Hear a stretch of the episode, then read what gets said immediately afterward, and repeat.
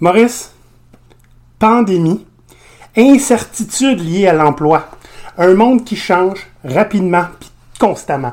On passe une période de chaos avant de pouvoir trouver un nouveau normal. Il y a une chose qui est sûre, par exemple. Ce nouveau normal-là va être très différent de ce qu'on a connu par le passé. Oui. Puis pour passer au travail de cette période, puis pour nous préparer au futur, on doit développer notre antifragilité. Aujourd'hui, GoPirate vous donne des trucs pour réussir à développer votre propre antifragilité personnelle. Important. Cet épisode vous est présenté par GoPirate Canada, un organisme à but non lucratif d'économie sociale luttant contre la fragilité socio-économique des individus et favorisant l'apparition d'organismes progressistes. Maurice et Olivier, deux pirates barbus et prêts à tout pour vous aider à multiplier vos options, vous accompagnent dans vos efforts d'antifragilisation pour vos carrières et vos vies. Parce que c'est une de leurs façons de changer le monde, voici leur histoire. Olivier, Ouais, il me semble qu'on a déjà parlé de ça antifragile, Maurice. on parle souvent d'antifragile, mais pas assez souvent. Hmm. Puis là, on se fait poser plein de questions ces, Ouais. ces derniers mois. Donc, on va commencer à y répondre en vous donnant des trucs plus précis sur comment développer ça concrètement, l'antifragilité, pour chacun d'entre vous autres. Là, avant d'aller plus loin, par contre, antifragilité in a nutshell. Hein, pour ceux qui connaissent pas, rapidement, Maurice. L'antifragilité, c'est la capacité à être capable de saisir les options qui s'adressent à nous, dans la mesure que, à chaque fois qu'il y a du chaos, à chaque fois qu'il y a de l'opposition, du défi, du challenge, mais vous pouvez utiliser ça pour essentiellement vous retrouver dans une meilleure position qu'avant. Hmm. Ça, ça demande de, un, pas avoir peur du changement puis du chaos, de voir euh, les, opportunités en deux, hein. Puis en trois, d'être capable de saisir ces opportunités-là. Puis souvent, c'est ça l'élément qui nous manque. OK. Donc, au lieu d'être des victimes du changement, on essaie de s'arranger pour que ça nous propulse. On voit l'incertitude arriver, on lui ouvre les bras et est très heureux parce que ça veut dire qu'il y a quelque chose de bon qui s'en vient. Moi, j'avais déjà, j'ai déjà vu une belle petite maxime, je trouve, qui représente très bien l'antifragilité. C'est quand le vent du changement souffle, il y en a qui construisent des murs, il y en a qui construisent des moulins. C'est joli, hein? Nous, on va construire des voiles. Oh, c'est le fun. Pirate. Fait que là, Maurice, on a déjà des épisodes sur l'antifragilité que vous pouvez aller voir. Mais là, on va être un petit peu plus précis en ce moment. On va voir des sous-concepts de l'antifragilité. Ouais, on va en voir trois aujourd'hui. Hein, Mhm. de développer ses compétences, être préparé pour saisir les opportunités qui passent, puis développer ses filets. Puis chacun de ces concepts-là, on va voir quelques éléments, trois ou, trois ou quatre, sur lesquels on va porter attention spécifiquement pour voir comment ça peut devenir concret pour vous. Ouais.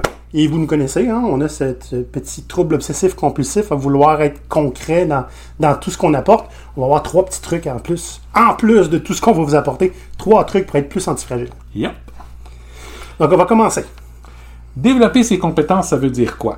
C'est pas juste apprendre quelque chose de neuf. Hein?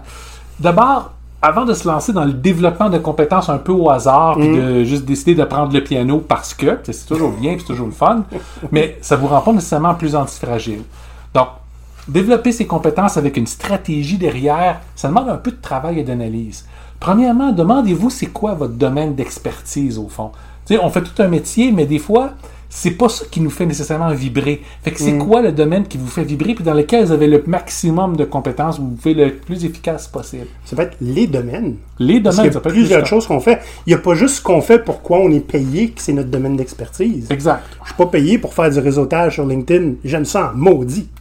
Ça, quand vous avez un domaine d'expertise, souvent c'est basé autour d'un métier, ben, demandez-vous comment on peut faire pour rajouter des compétences transversales pour être meilleur dans ce métier-là, mais des compétences transversales qui vont être capables de se déverser dans d'autres métiers aussi. Tu viens de parler de réseautage. Ouais. Ça, c'est un bon exemple. C'est-à-dire que, ben, nous, euh, on, on- on est des conseillers, hein, on, on aide les gens, on encadre les gens et puis les organisations, mais on fait du réseautage, ce qui va nous permettre que si, par exemple, on devenait entrepreneur ou on devenait... euh, Ce qui est le cas. Hein? ou on allait travailler dans, dans une place quelconque, on devenait des vendeurs, on devenait des, des, des- des chauffeurs de taxi, pourquoi pas. Ben, notre capacité à, à réseauter va faire qu'on va réussir à trouver des clients puis des alliés beaucoup plus facilement. Puis cette capacité à se réseauter-là va être efficace dans chacun de ces emplois différents-là. Donc, demandez-vous dans votre domaine d'expertise, qu'est-ce que vous pouvez aller chercher qui est connecté hein, à être meilleur Ouais, dans ce que vous faites, mais en même temps qui peut se traduire dans d'autres domaines. Souvent, on va regarder des compétences comme par exemple être capable de tenir des livres euh, comptables. Hmm? Ça, c'est un bon exemple. Peu importe quel domaine, c'est toujours quelque chose qui est recherché et puis en demande. La raison pour laquelle on veut se développer ce genre de compétences-là et puis d'expertise-là, c'est parce qu'on veut créer des nouvelles options pour soi. Oui. Si jamais il arrive quelque chose, on peut se rattacher à un de ces éléments-là pour se replacer plus facilement ailleurs. Je te donne un exemple. Je vous donne un exemple. Moi, en plus d'avoir travaillé en informatique puis en gestion, j'ai été pour le plaisir prendre un certificat en traduction. Et en me disant éventuellement, puis avant de connaître l'antifragilité, si à un moment donné, ça me tente plus d'être là-dedans, mais j'aurais toujours bien un plan B. Ouais. Vous savez quoi? J'ai pas attendu que ça me tente plus pour l'utiliser. Quand j'ai commencé à écrire des articles, j'ai fait ça en anglais aussi, parce que j'avais, je pouvais traduire, etc. Puis, pareil comme le réseautage, j'ai réussi à me démarquer dans les offres d'emploi parce que je tripais sur le réseautage aussi. Tu sais, puis j'ai, pu comme un meilleur argumentaire. Tu sais, fait que ça sert pas juste dans un vacuum. Non. Les autres options, on peut les combiner. Un autre élément très important pour développer ses compétences, c'est faire un inventaire précis de vos expertises uniques. Puis Ça, des expertises, c'est, ça peut être lié au métier, ça peut être lié à un apprentissage, ça peut être lié à quelque chose que vous avez vécu. Puis l'idée, c'est que ce que vous voulez faire avec ça, c'est comprendre qu'est-ce qu'elle peut vous apporter comme option? Donnons un exemple. Hein, on a le cas de quelqu'un qu'on connaît bien qui est présentement en train d'immigrer et euh, pour qui c'est pas super facile pour un paquet de raisons bureaucratiques pas toujours plaisantes. Donc, qu'est-ce que la bureaucratie a à voir avec le fait de pouvoir venir ici? Mais comme à peu près pour- chaque pas en avant qu'elle arrive à faire, elle en fait deux en arrière. Est en train de se développer une véritable expertise à naviguer dans, dans, dans, dans cette bureaucratie Ouais, gouvernementale-là, spécialisée pour l'immigration. C'est pas une experte en immigration, mais après avoir passé au travers de tout ça, elle s'est développée un champ d'expertise qui est relativement rare et qui peut être utile à d'autres personnes. Hum, on va pouvoir aider des gens. C'est ça, c'est, la moitié de la job d'un consultant ou de la job d'un coach. Il reste l'autre moitié sur comment dealer avec des clients. Mais au moins, l'expertise en tant que telle de, de- de la matière, tu l'as développée. Fait que quand tu fais ça, que ce soit parce que tu as une opportunité pour faire quelque chose que tu n'as jamais fait, Ouais. que ce soit parce que tu as un gros problème qui fait que tu es pris pour faire quelque chose que tu n'as jamais fait puis qui est vraiment euh, déplaisant, on peut apprendre de tout ça, de les lister, puis de les décortiquer pour savoir qu'est-ce que ça peut nous apporter. Puis là, dépendamment, si on, si on décortique une expérience comme ça, ben là, on peut voir des, des voies pour développer des compétences transversales aussi. Donc, tu sais, à chaque fois qu'il nous arrive quelque chose ou qu'on essaye quelque chose, c'est une nouvelle opportunité pour s'étendre de plus en plus. Absolument. Et tout, tout ce que j'ai vécu depuis que je suis parti euh, du, du monde du développement, là, hein, où que j'ai fait progresser ma propre carrière, je l'enseigne aux autres. Ben oui. En coaching, en, des fois juste parce que quelqu'un a besoin d'aide. Ça me sert encore. Puis je pourrais, si je voulais, bâtir quelque chose juste avec ça. Absolument. Eh, On appelle ça étager ses compétences. C'est-à-dire que chaque compétence est construite sur le dos d'une compétence précédente. Donc, on part rarement d'absolument rien. On se base sur un domaine qu'on connaît, d'un milieu qu'on connaît, une compétence qu'on maîtrise déjà, puis on va chercher quelque chose de plus. Un coup qu'on a été réussi à, à le chercher, là, on peut se demander si jamais je change le contexte, qu'est-ce que ça change? Donc, on va se développer non seulement verticalement, mais horizontalement aussi. C'est important. C'est très important. Plus vous faites ça, plus ça veut dire que quoi que ce soit que la vie est capable de lancer de votre côté, vous allez avoir des notions au moins sur comment vous débrouiller, comment vous en sortir. Exact. Si ça arrive à quelqu'un qui sont dans vos proches, quelqu'un que vous connaissez, vous allez être en, en mesure de les aider. Puis des fois, si vous voyez assez de gens qui vivent au travers de ça, vous allez pouvoir dire Hey, je pourrais en faire un métier. Oui, c'est vrai. Et quelqu'un qui va pousser une unique expertise, bien sûr, qui va peut-être être reconnu éventuellement comme le plus expert au monde là-dedans, ça se pourrait. Ça se peut. Mais si son domaine devient obsolète, ça va faire mal. Il existe encore au monde le meilleur réparateur de VHS. C'est tout à faire. c'est excellent! C'est excellent. Ouais. Rien d'autre à ajouter. Avant de continuer au prochain, petite pause. Voici un avant-goût des épisodes exclusifs aux membres. Comment calculer la réussite d'un acte de mutinerie? Comment piratiser quand on travaille dans un McDonald's ou un Walmart ou un autre emploi peu rémunéré et très formaté? Un employé bien obéissant, ça connaît sa place. Avalez pas ça. là. On est autonome. On n'a pas besoin d'être géré comme des enfants de 5 ans. l'humain a-t-il encore une place dans le système euh, de travail? Pour devenir membre de GoPirate, direction patreon.com baroblique GoPirate Canada. Maintenant, on va passer au, deuxième point, OK? Le, le chaos, le défi, le- les challenges, hein, toutes les affaires qu'on n'aime pas tout le temps voir arriver. On aime donc ça, la tranquillité, la stabilité. Si on fait juste le recevoir d'en face parce qu'on n'est pas prêt, ça fait mal. Fait que l'idée, c'est de voir comment est-ce qu'on peut saisir les opportunités qui sont offertes par ce changement-là. Oui. Puis pour ça, il faut comprendre, les opportunités hébergent toujours du chaos. Puis le chaos est inévitable. Le changement est inévitable. Même si vous dites que vous, vous aimez pas ça, vous aimez ça quand c'est tranquille, ben, c'est tout à fait facile de pas voir le changement. Ben, Ma vie est simple. Elle est simple. Il n'y a rien qui se passe, puis il n'y a rien de bizarre qui va m'arriver par surprise. Jusqu'à temps que ça arrive.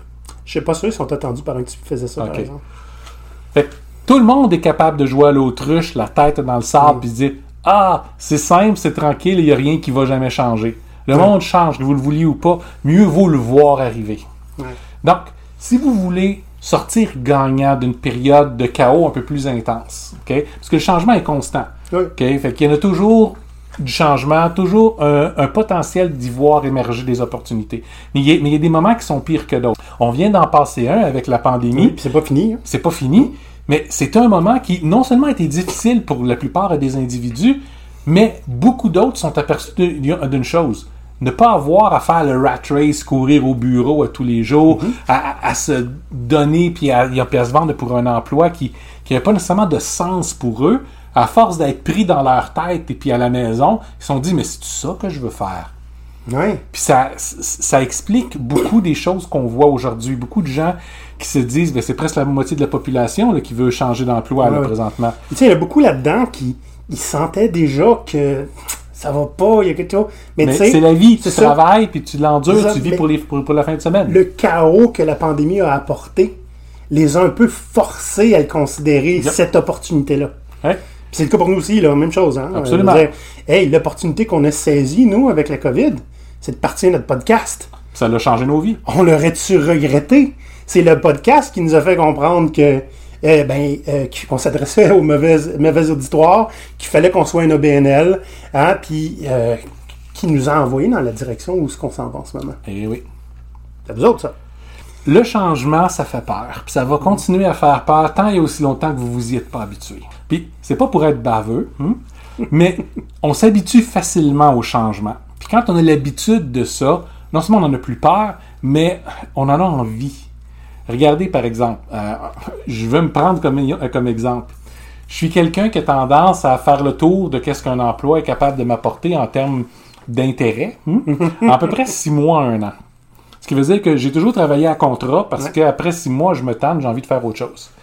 Mais ce qui fait qu'au départ, je me rappelle quand j'étais jeune, puis les premières fois où mes emplois arrivaient à la fin, la terreur que j'avais. Mais oui. Maintenant, euh, souvent, je suis dans un contrat, puis j'ai vraiment hâte qu'il finisse. Juste, je sais pas où est-ce que je m'en vais, mais juste pour aller essayer autre chose. C'est comme ça surtout, hein. On s'habitue au changement, on s'habitue à l'évolution de notre monde, puis on est curieux de voir où est-ce qu'on s'en va.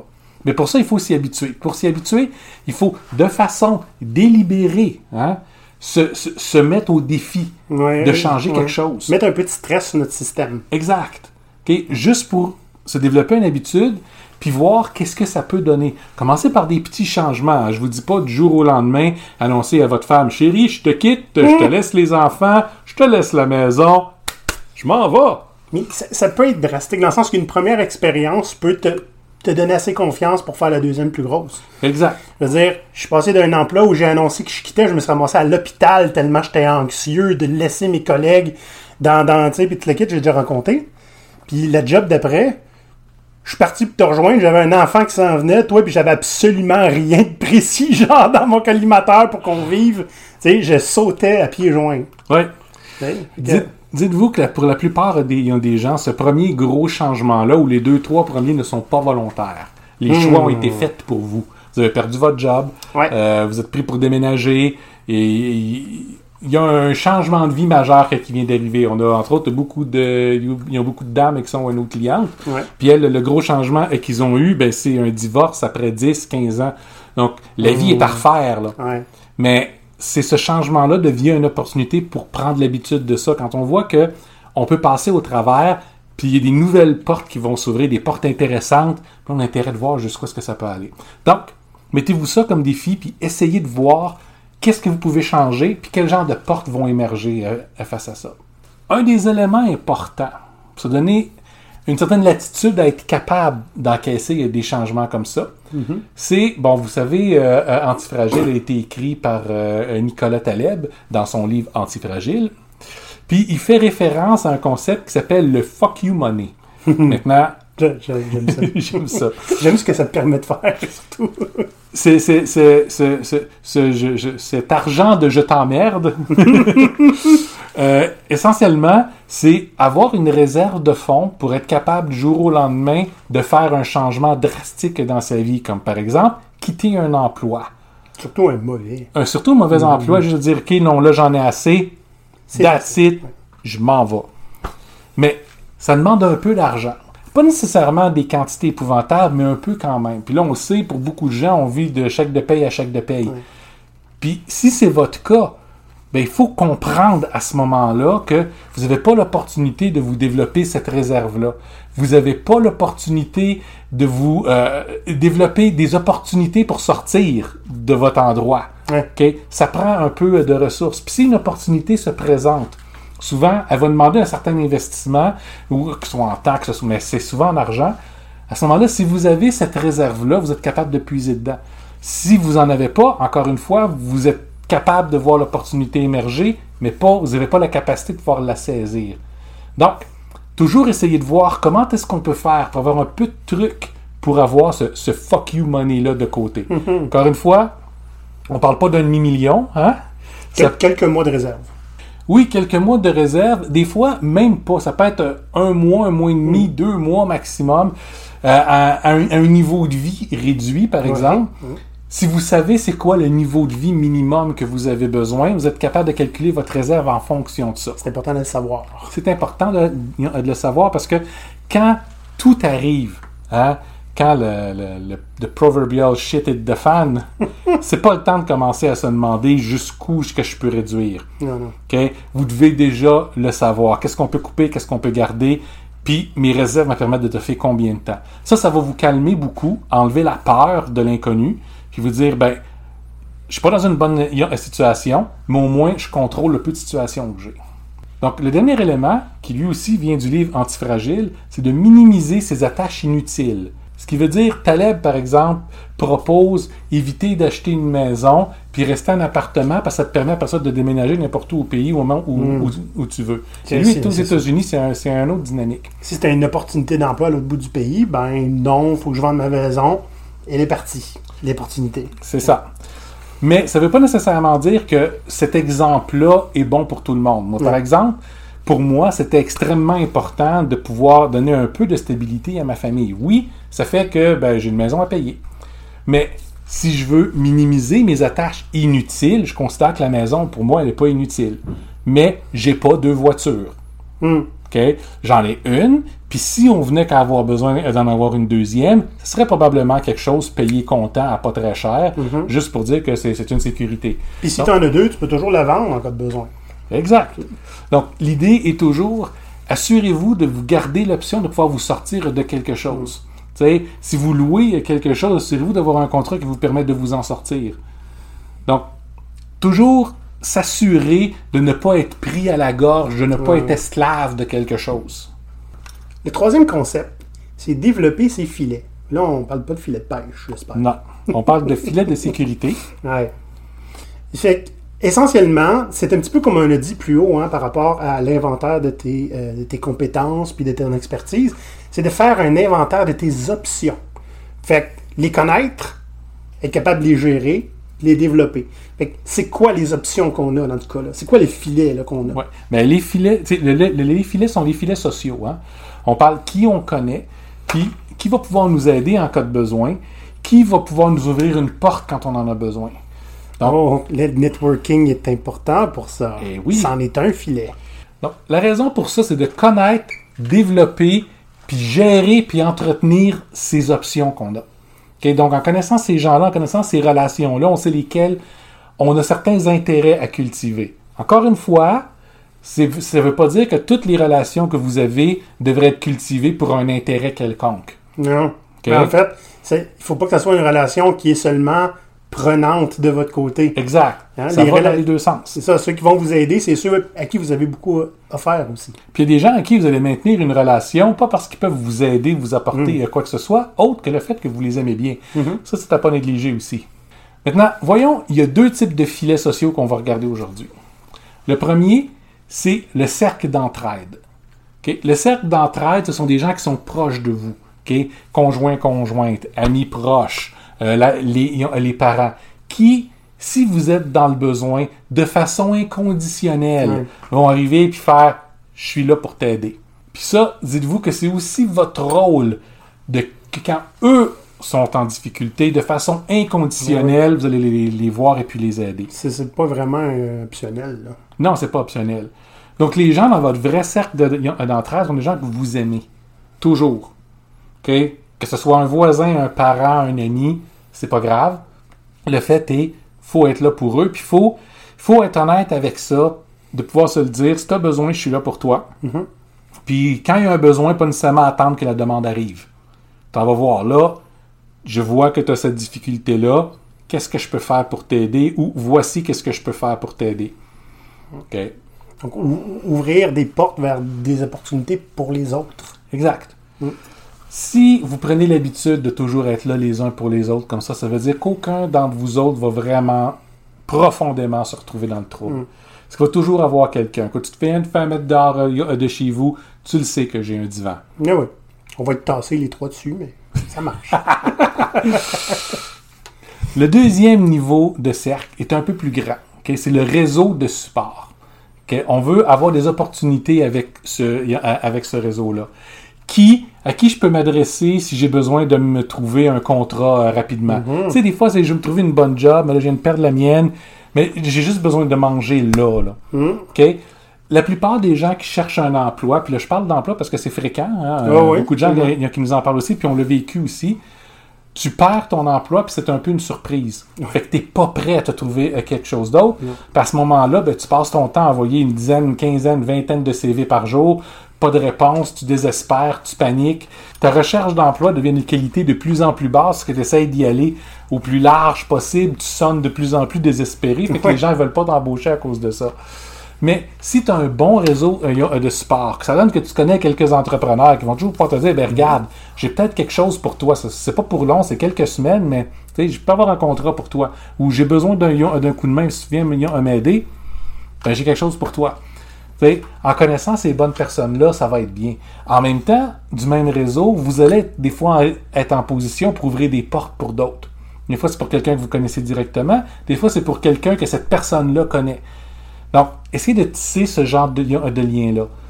Et puis vous n'êtes pas obligé de les aider, d'être dans le feu de l'action pour les aider. Hein. Non. La force de. Tu sais, quelqu'un te demande de l'aide, puis dit écoute, je suis pas sûr, je sais comment t'aider, mais je peux te présenter à quelqu'un qui va t'aider mieux. Je l'ai fait cette semaine. Puis je sais que la personne-là va. Euh, euh, bon, merci, là, encore. Tu comprends-tu? Quand ça va être nécessaire, peut-être qu'elle, cette personne-là, va pouvoir m'aider aussi. Eh oui.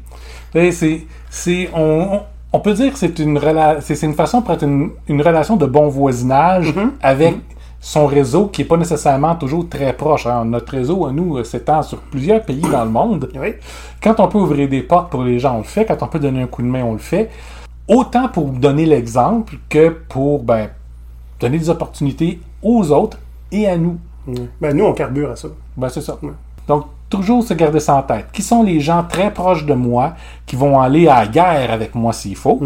Puis quels sont les gens dans mon, dans, dans mon cercle un petit peu plus grand hein, qui vont être capables de, de, de- soit d'ouvrir des portes pour moi, de créer des nouvelles opportunités pour moi, ou de venir prendre possession d'une opportunité avec moi?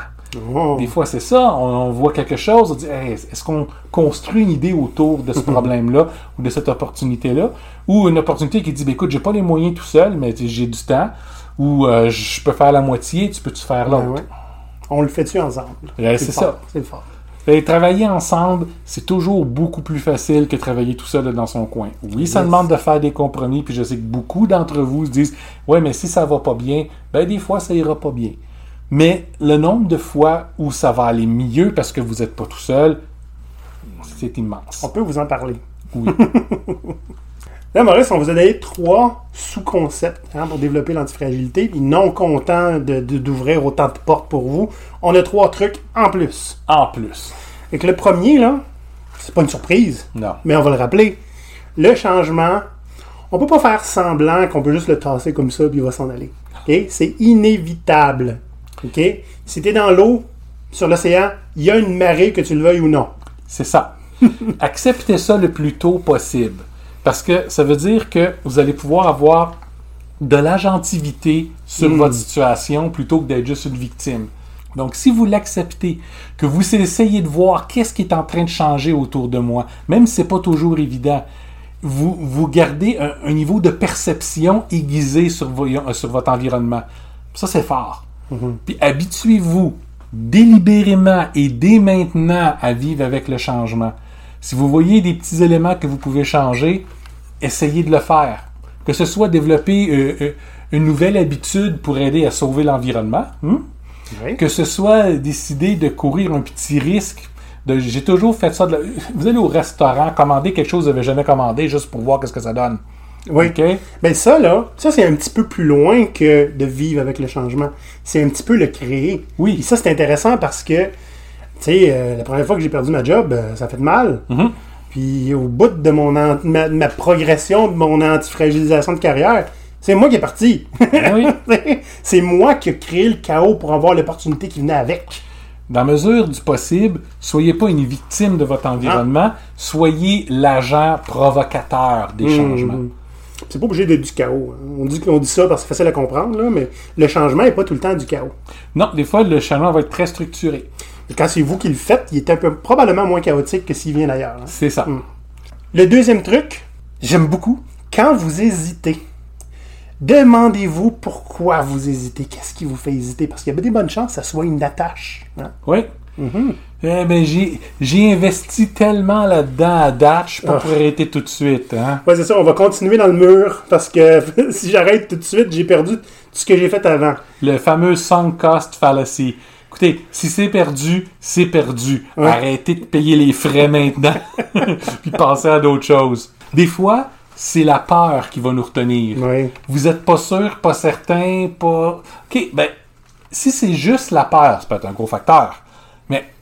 Si vous essayez quand même, est-ce que c'est une peur qui va vous permettre de passer par-dessus le, le problème facilement, puis à ce moment-là d'avoir moins peur à la prochaine fois? Ou si c'est une peur qui dit c'est parce que il y a à peu près 50-50 des chances que ça marche ou que ça marche pas, puis si ça marche pas, voici les conséquences. Puis si ça marche, voici les bénéfices. Oh, ben là, vous avez déjà une meilleure compréhension de votre situation, puis vous avez hésité pour la bonne raison. Je vais vous donner un sous-truc. Parce que ça me vient de me faire penser à quelque chose. Tu sais, des fois, quand on hésite, par exemple, tu sais, ah, j'ai beaucoup de monde qui me dit J'a- J'aimerais ça, parler en public, mais j'hésite. Regarde là, OK? Il va arriver peut-être un moment dans ta vie où tu n'auras pas le choix. T'aimes-tu mieux sauter quand tu n'auras pas le choix, que c'est pas toi qui contrôle, ou décider, tu sais quoi, je vais prendre une couple de personnes d'une salle, mes paramètres, hein, Mhm. je vais lui parler du sujet que, qui me fait triper, puis je vais l'avoir essayé au moins. J'aurai moins peur après. C'est comme ça que je suis devenu conférencier, entre autres. Oui. Bon, conférencier amateur, mais quand même.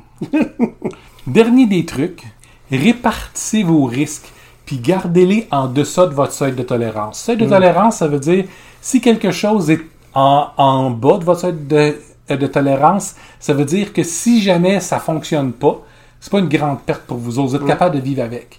Si c'est au-delà de votre seuil de tolérance, si ça fonctionne pas, ça va vous faire mal. Donc, essayez de toujours prendre les risques que vous voyez quand vous voulez en prendre, hein, puis gardez-les en dessous de votre seuil de tolérance. Puis là, vous allez voir. Si vous avez beaucoup de compétences euh, transversales, beaucoup d'expertises différentes que vous avez, vous avez votre, votre réserve de fuck you money, vous avez euh, vos, euh, vos supports, vous vous êtes habitué au changement, votre seuil de tolérance va être extrêmement élevé. Mais si vous n'avez jamais rien fait de ça, il va être très très petit. Donc, toujours essayer de pratiquer tout ce qu'on vous a dit, puis vous allez voir le seuil de tolérance augmenter, puis vous êtes capable de prendre de plus en plus de gros risques. Dites-vous toujours une chose aussi. Mieux vaut prendre 10 petits risques avec un résultat potentiellement ouvert. Ouais, Hmm? ouais, donc, donc, ouais. euh, donc, c'est-à-dire qu'il n'y a pas de limite supérieure aux bénéfices que vous pouvez en tirer, mais que ce sont des risques qui sont contrôlés. C'est-à-dire qu'il y a une limite inférieure que vous êtes capable d'avoir. Je mise tant de temps, tant d'argent ou telle action, puis ça ne pourra pas être pire que telle affaire. Mais les avantages que peut m'apporter sont énormes. Faites-en 10 comme ça plutôt qu'un gros, 10 petits. Comme ça, s'il y en a 9 qui ne fonctionnent pas, ils sont tous en dessous de votre taille de tolérance, ça va être dommage, mais ça ne sera pas, euh, ça sera pas euh, blessant pour vous, ça ne sera pas dommageable pour vous. Puis peut-être que le dixième, lui, va fonctionner, puis valoir en masse les 10 qui n'ont pas fonctionné. Deux choses là-dessus, Maurice. Oui. On aurait pu résumer ça en disant mettez pas les yeux dans le même panier. Première affaire. Deuxièmement, tu te souviens, euh, il y a très longtemps, quand on avait euh, cette chose qui s'appelait le Havre Pirate. Ça n'existe plus, le Havre Pirate. Tu avais lu un article sur un gars qui s'était parti 40 entreprises. Yep. Puis il y en avait, je pense, 3 ou 4 qui avaient fonctionné, mais très bien fonctionné. Il en a fermé 36, puis il est devenu pas mal riche avec ces 4 qui marchaient. Ouais. C'était un petit peu ça. Il faut avoir les moyens puis le temps, là, on s'entend, mais Ouais, ben- c'est un... c'est- Lui, il avait un seuil de tolérance qui était élevé parce Ben qu'il oui. a parti plein d'entreprises. Mais d'un autre côté, en fait, non, pas tant que ça, parce que ce gars-là a parti toutes ces entreprises-là en dedans d'un an. Oui, c'est ça, en parallèle. Avec rien. Ouais, ouais. Fait que c'est ça, c'est, c'est fait des petits essais, puis voyez qu'est-ce que ça donne. Tu sais, plusieurs euh, d'entre vous nous ont écrit et ont dit j'aimerais ça pouvoir commencer à écrire, je me sens bon pour écrire. Mhm. Ben faites-vous publier, voir. Allez approcher différents types de blogs. 5, 6, 8, 10, 12. Écrivez un peu pour eux autres, puis voyez où est-ce que votre euh, public va commencer à émerger. Ou Ouais. diversifier euh, vos médiums. Ça peut être un blog, ça peut être une vidéo, ça Ouais. peut être... Essayez plein de choses comme ça, puis voyez où les gens vous répondent. Tu sais, j'ai écrit pendant des années des blogs. Puis euh, c'est comme ça qu'on s'est rencontrés, en Ouais, fait, ouais, que je t'ai ouais. écrit pour te demander pourquoi, toi, après deux articles, tu as infiniment plus de lecteurs que moi quand ça en fait des douzaines. Parce que moi, je suis hot. Moi, je développais mon réseau. C'est ça qui a aidé. Puis moi, je disais des choses intelligentes. C'est deux choses très différentes. Oui, mais tu parlais à personne. Puis aujourd'hui, ben, on écrit presque plus, hein, puis on parle beaucoup. mais voilà. Là, on, on vient de voir quelque chose, un concept qui est super important, super intéressant, qu'on applique assez pas pire, et que ça serait intéressant que vous commenciez à l'appliquer. Et vous savez quoi? C'est un service qu'on offre. On peut vous aider à faire ça. Oui. Hein? Nous deux, là. Donc, venez nous voir si c'est le cas. Puis en plus, si vous êtes membre de GoPirate, hein, sur patreon.com baroblique GoPirate Canada, vous allez avoir un rabais sur nos séances de coaching. Puis un bon, hein, c'est 20%. 20%. Pas cher. Puis parlant de Patreon, Oui. ben, ça veut dire allez faire un tour sur Patreon, cherchez GoPirate, pirate avec un Y, allez tomber sur nous. Mm. Puis vous allez pouvoir devenir un de nos supporters, ce qui veut dire que vous allez avoir accès à un épisode spécial expressément pour vous à tous les mois, dans lequel vous allez pouvoir participer parce qu'on répond directement à vos questions. Puis vous allez avoir un accès beaucoup plus facile à vos pirates favoris. En plus d'avoir les, les épisodes de chaque semaine un peu en avance. Oui, parce qu'on va, on pousse à fond le concept de Patreon. Vous êtes nos patrons. Yup. Vous payez. À part de ça, Maurice, ben, ajoutez-nous sur YouTube, sur LinkedIn. Hein, notre page LinkedIn, il y a beaucoup de monde qui a à suivre, là, euh, si vous ne la faites pas, là. Il y a encore notre livre qui est disponible aussi. C'est pas parce que la campagne de sociofinancement est finie que vous ne pouvez pas l'acheter. Hein. Vous pouvez l'acheter jusqu'à sa publication sur notre Indiegogo. Le, le lien est dans la description du podcast. Bon, mais ma foi, Maurice, je pense qu'on a donné toute la recette du succès pour être antifragile. Allez-y, faites ça, puis débrouillez-vous bien. Puis si vous avez besoin d'aide, venez nous voir, on va vous aider, ça va nous faire plaisir. Absolument. Bon, ben, on va aller euh, être antifragile ailleurs, nous. Yep. Bye bye! Bye.